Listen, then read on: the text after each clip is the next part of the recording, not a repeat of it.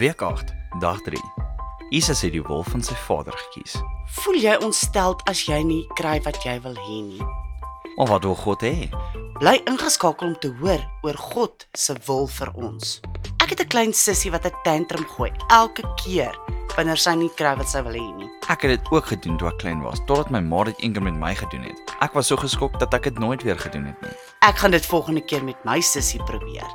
Wel, dis 'n goeie manier om haar te laat sien hoe simpel dit is om dit te doen. Vandag gaan oor vrye keuse. So, kom ons luister na Sharissa. Hy kan meer doen as wat ons droom. Hy kan meer doen as wat ons glo. Jesus. God gee ons 'n vrye keuse. Wat beteken? Ons kan kies om te doen wat hy wil hê of ons kan kies om te doen wat ons wil. Maar die keuse gee ons die kans om God te wys dat ons liewer vir hom is as vir onsself. So, wanneer ons kies om Jesus eerste te stel vir onsself, wys ons dat ons hom liefhet. Dit is wat Jesus vir ons gewys het. Hy het geweet dit gaan ongelooflik seer wees vir sy liggaam en siel om sy lewe vir ons te gee. Maar Jesus het steeds gekies om God se wil bo sy eie begeertes te stel.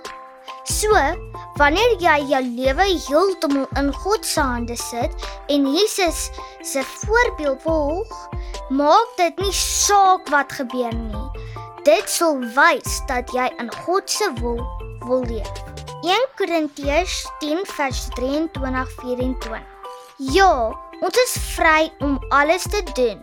Maar daar is dinge wat ons nie goed is vir ons nie. Ons is vry om alles te doen. Maar alles maak nie ons geloof sterk nie. Ons moenie selfsugtig wees nie en ons moenie net doen wat vir ons goed is nie. Ons moet doen wat goed is vir ander mense. Dit beteken jy moenie net dink hoe jou keuses jou beïnvloed nie, maar ook hoe jou keuses ander beïnvloed. Kom ons bid saam. Dankie Jesus dat U aan my gedink het deur te kies om God se wil te doen. Help my om U wil vir my vir vandag te kies en help my om my liefde vir U te wys deur vir ander lief te wees. Amen.